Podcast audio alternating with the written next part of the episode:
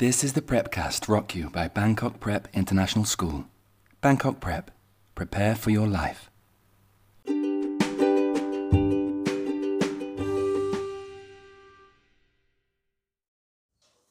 สวัสดีชาวบางกอก Prep ทุกคนนะคะ ขอต้อนรับเข้าสู่รายการ HR on Friday กับอุมิค่ะ ซึ่งวันนี้นะคะจะเป็นวันแรกที่พวกเราจะมาพูดคุยกันผ่านทางพอดแคสต์นี้ ซึ่งเป็นช่องทางใหม่ล่าสุดสดๆร้อนๆที่เพิ่งเกิดขึ้นมาเลยค่ะ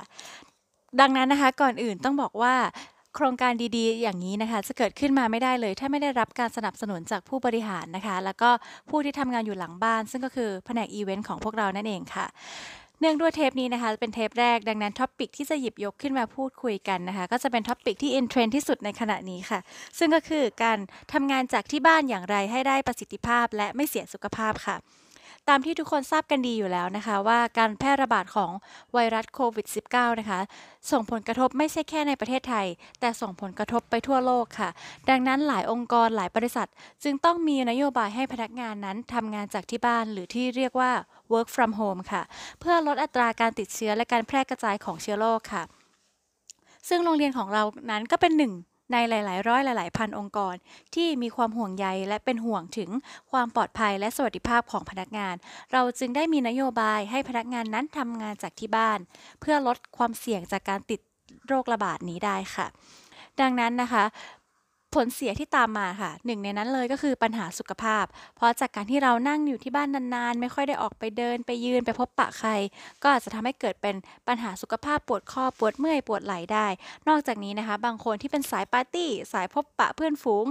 อาจจะเกิดความเครียดจากการที่ถูกกักตัว เพราะไม่ได้พบเจอใครเลยเป็นเวลานานเป็นเดือนค่ะ อาจจะต้องมีวิธีการรับมือกับความเครียดยังไงนะคะ หลายคนก็น้ำหนักเพิ่มขึ้น ซึ่งบางคนก็ปวดหลังปวดเอวน้ำหนักลดวันนี้นะคะหนูก็เลยมีทิปส์ดีๆ จะมาฝากสำหรับการทำงานอยู่ที่บ้านอย่างไร ให้มีทั้งประสิทธิภาพ และไม่ให้เสียสุขภาพกันค่ะ จะมีวิธีอะไรบ้างนั้นนะคะ เดี๋ยวเราไปติดตามฟังกันเลยค่ะ มาเริ่มกันที่ข้อแรกเลยนะคะ ก็คือการรักษาเวลาในการทำงานค่ะ ให้เหมือนยังคงไปทำงานจริง เพื่อที่สมองเราจะได้จดจำวิธีการใช้พลังงานของร่างกาย และความคิดในแต่ละวันค่ะ ซึ่งวิธีนี้นะคะ บางคนเนี่ยอาจจะใช้วิธีการแต่งตัวให้เหมือนออกไปทำงาน ก็สามารถช่วยได้เหมือนกันค่ะ เพราะว่าเราต้องการหลอกให้สมองรู้สึกว่าเนี่ยอยู่ในโหมดการทำงาน จะได้ทำงานได้อย่างเต็มที่ค่ะ เพราะว่าหนึ่งในข้อเสียของการทำงานจากที่บ้านนะคะ ที่หลาย ๆ คนอาจจะพบก็คือการรู้สึกว่าตัวเองเริ่มเฉื่อยชาขึ้น ไม่ค่อยอยากทำงานรู้สึกขี้เกียจขึ้น หรือที่เรียกว่าการเป็นฟีลลิ่งของการหมดแพชชั่นนั่นเองค่ะ วิธีนี้นะคะจะสามารถทำให้สมองและร่างกายของเราตื่นตัว พร้อมที่จะทำงานและก็สามารถทำงานได้อย่างมีประสิทธิภาพมากขึ้นค่ะ เช่นสมมตินะคะ เวลาทำงานปกติคือ9โมงถึง3โมงก็อาจจะต้องเซตเวลาการทำงานให้ตรงตามใกล้เคียงเวลาเดิมที่เคยทำค่ะ เราอาจจะได้นอนตื่นสายมากขึ้น อาจจะตื่น8โมงครึ่งก็ได้ เพราะไม่ต้องเดินทางเนาะแล้วก็9โมงปุ๊บ อ่าเวลาทำงานสตาร์ทเริ่มที่9โมงเสร็จที่ 3 โมงประมาณนี้ก็สามารถทำให้เรามีความรับผิดชอบมากขึ้นค่ะ รวมทั้งเป็นการส่งต่องานให้คนอื่น ให้ได้ภายในเวลาที่กำหนดได้อย่างถูกต้องแม่นยำค่ะ แล้วก็เพราะว่างานของเราใช่ไหมคะบางทีเราทำงาน แต่ว่าเราก็จะมีเพื่อนร่วมงานของเราที่ต้องรองานของเราถึงจะทำต่อได้ ถ้าเกิดว่ามันเดินไม่ทันตามกำหนด มันก็จะทำให้งานต้องล่าช้าออกไปค่ะ เพราะฉะนั้นก็ลองทำวิธีนี้ดูค่ะ ข้อ2นะคะก็คือการสร้างบรรยากาศในการทำงานค่ะ เพราะว่าบรรยากาศนะคะเป็นอีกตัวแปรที่สำคัญที่สุดที่ทำให้การทำงานที่ออฟฟิศและการทำงานที่บ้านมีประสิทธิภาพต่างกันค่ะ ก็คือข้อดีของการทำงานที่บ้านนะคะ เพราะว่าบ้านของเราเองเนาะเราอยู่คนเดียว เราไม่ต้องเกรงใจเพื่อนร่วมงาน และไม่ต้องกลัวว่าจะไปรบกวนใครบางคนนะคะอาจจะใช้วิธีการเปิดเพลง เพราะเพราะเพลงเบาๆ หรือเพลงที่เราชอบ ในระหว่างการทำงานก็จะทำให้เรามี การทำงานที่มีประสิทธิภาพเพิ่มขึ้นได้ค่ะ แล้วก็อีกอย่างหนึ่งนะคะ การจัดพื้นที่ที่ทำงานให้เป็นสัดเป็นส่วน ก็เป็นอีกตัวช่วยหนึ่งที่ช่วยในการสร้างบรรยากาศในการทำงานค่ะ อาจจะมีมุมหนึ่งที่สำหรับวางโต๊ะทำงาน วางเก้าอี้ทำงาน ให้ความสูงพอดีพอเหมาะ นั่งหลังตรงนะคะ ที่ห้ามเด็ดขาดเลยก็คือการนั่งห้ามนั่งทำงานบนเตียงหรือบนโซฟาค่ะ เพราะจะทำให้เราเกิดอาการปวดหลังหรือว่าออฟฟิศซินโดรมค่ะ แต่ว่าในเคสนี้นะคะ ก็จะเรียกว่า work from home syndrome แทนค่ะ แล้วก็สำหรับใครนะคะที่อาจจะที่บ้านนะคะ ยังไม่ค่อยมีมุมที่เหมาะสมกับการทำงานเช่น อาจจะยังไม่มีโต๊ะทำงาน ยังไม่มีเก้าอี้ทำงานที่ความสูงระดับพอดีพอเหมาะ อาจจะต้องลองพิจารณา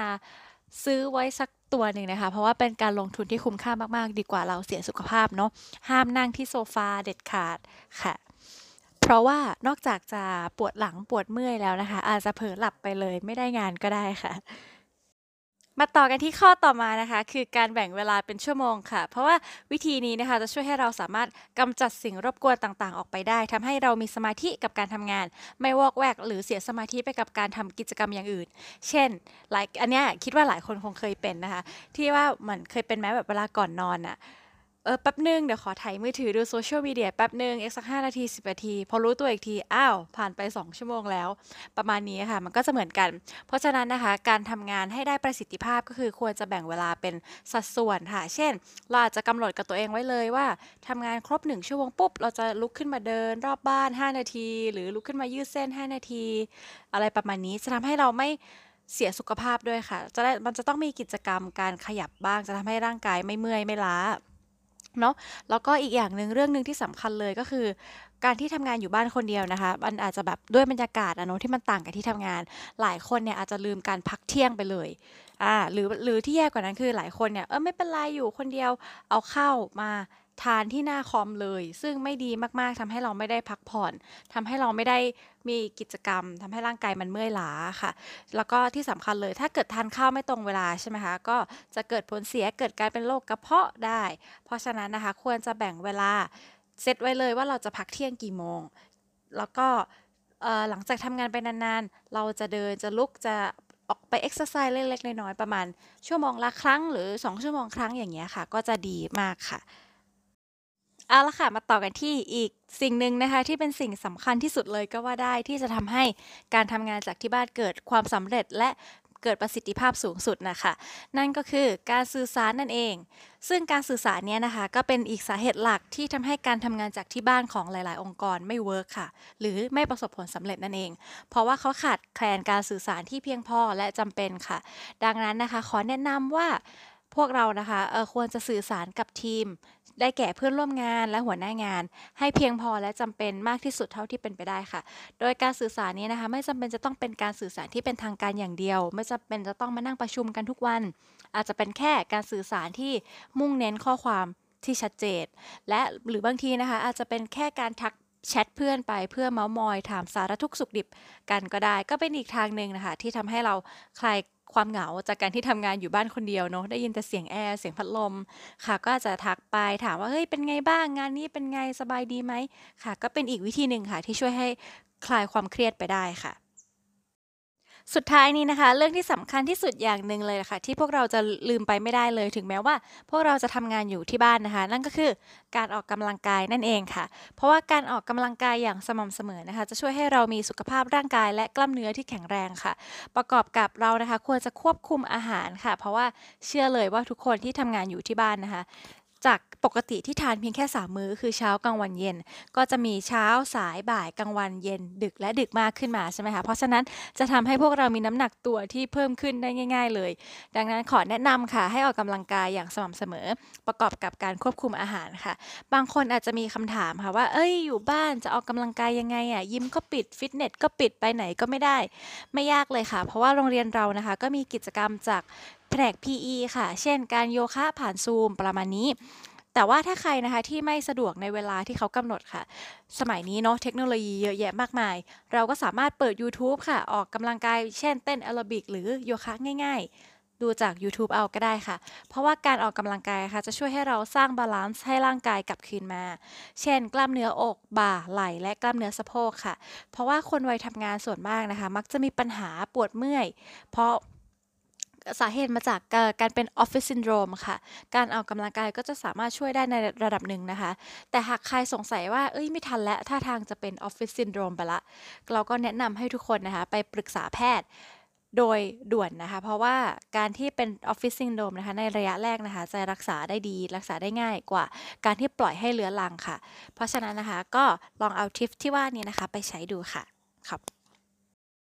ค่ะก่อนจะจากกันนะคะ ก็จะมีทิปส์อีกเล็ก ๆ น้อยๆ เพื่อให้คนที่จะต้องทำงานด้วยการดูหน้าจอเป็นเวลานานๆนะคะไม่ให้เสียสุขภาพตาค่ะ ก็ง่าย ๆเลยค่ะหนึ่งจะต้องกระพริบตาทุก 5 วินาทีค่ะ เพราะว่าวิธีการนี้นะคะ จะช่วยให้ตาไม่แห้งค่ะ ข้อ 2 ค่ะ จะต้องละสายตาจากหน้าจอทุกๆ 20 นาทีค่ะ อาจจะทุก 20 นาทีก็อาจจะต้องมองไปทางอื่นบ้างมองอะไรที่มีสีเขียวค่ะ เพื่อให้รู้สึกสดชื่น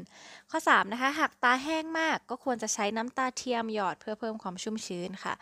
แล้วก็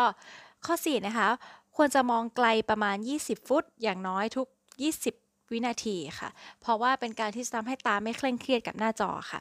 ข้อ 5 นะคะ ก็ควรจะสวมแว่นตาเลนส์ที่ป้องกันแสงสีฟ้าได้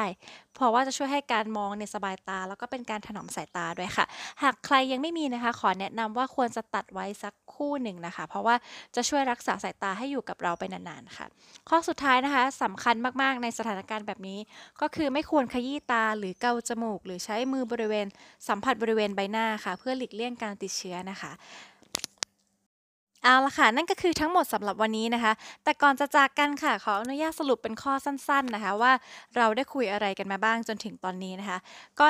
part แรกเลยนะคะ จะเป็น part ที่เกี่ยวกับการทำงานจากที่บ้านอย่างไรให้มีประสิทธิภาพ และ คลายความเครียดค่ะ ก็คือด้วยการทำ5ทิปง่ายๆ 1 เลยนะคะ การรักษาเวลาในการทำงาน ให้ทำงานเหมือนกับการอยู่ออฟฟิศจริงค่ะ เพราะว่าจะช่วยให้เรามีความรับผิดชอบต่อตัวเองค่ะ แล้วก็ทำงานได้ประสิทธิผลสูงสุดค่ะ ข้อ2นะคะคือการสร้างบรรยากาศในการทำงาน ควรจะหาที่เหมาะๆโต๊ะเก้าอี้ในการ ที่จะใช้ทำงานค่ะ เพื่อไม่ให้เกิดภาวะออฟฟิศซินโดรมนะคะ ข้อ 3 ค่ะ ควรจะแบ่งเวลาเป็นชั่วโมง เพื่อให้เรามีสมาธิกับการทำงานไม่วอกแวก หรือไปจดจ่อกับสิ่งเร้าภายนอก เช่นมือถือโซเชียลมีเดียต่างๆ ค่ะ แล้วก็อาจจะเป็นการทำพักทุก 1 ชั่วโมงหรือ 2 ชั่วโมงค่ะ เพื่อไม่ให้เราเหนื่อยล้าจนเกินไปนะคะ ข้อ 4 ค่ะ คือการสื่อสารกันเท่าที่จำเป็นและมากที่สุดเท่าที่จะเป็นไปได้ ไม่จำเป็นจะต้องเป็นเรื่องงานนะคะ อาจจะเป็นการถามไถ่สารทุกสุขดิบของเพื่อนเราเพื่อนร่วมงานก็ได้เหมือนกันค่ะ ข้อสุดท้ายนะคะคือการออกกำลังกายอย่างสม่ำเสมอ เพื่อให้ร่างกายของเราแข็งแรงค่ะ แล้วก็สุดท้ายค่ะเป็นทิปเล็ก ๆสำหรับการรักษาดวงตาของเรานะคะ ก็คือจะต้องกระพริบตาต้องละสายตาจากหน้าจอบ่อยๆ ค่ะ ควรจะมีแว่นที่ตัดแสงสีฟ้าค่ะ เพื่อ ทำให้การมองเห็นสบายตายิ่งขึ้น แล้วก็เป็นการถนอมสายตาค่ะ ไม่ขยี้ตาใบหน้าหรือจมูกค่ะ เพราะว่าหลีกเลี่ยงการติดเชื้อโรคในสถานการณ์แบบนี้นะคะ โอเคค่ะ แล้วก็คงมาจะมาถึงช่วงสุดท้ายของวันนี้แล้วค่ะ ถ้าใครมีอะไรอยากจะฝากคอมเมนต์หรือเมสเซจมาก็ทิ้งไว้ที่ได้ที่ช่องทางนี้เลยนะคะ แค่สมัคร User ก็สามารถฝากข้อความเสียงได้แล้วค่ะ และในอนาคตนี้นะคะ เราก็จะมีช่องทางไว้สำหรับการ Q&A ค่ะ ซึ่งกำลังอยู่ในกระบวนการการดำเนินการอยู่นะคะ เอาละค่ะ ก็วันนี้นะคะก็ขอให้ทุกคนที่ฟังอยู่ปลอดภัยไร้โรค แล้วก็มีสุขภาพร่างกายแข็งแรงค่ะ แล้วก็ อย่าลืมทำงานที่ตัวเองรับผิดชอบให้เสร็จตามกำหนดนะคะ แล้วก็พบกันใหม่ในตอนหน้าค่ะ สวัสดีค่ะ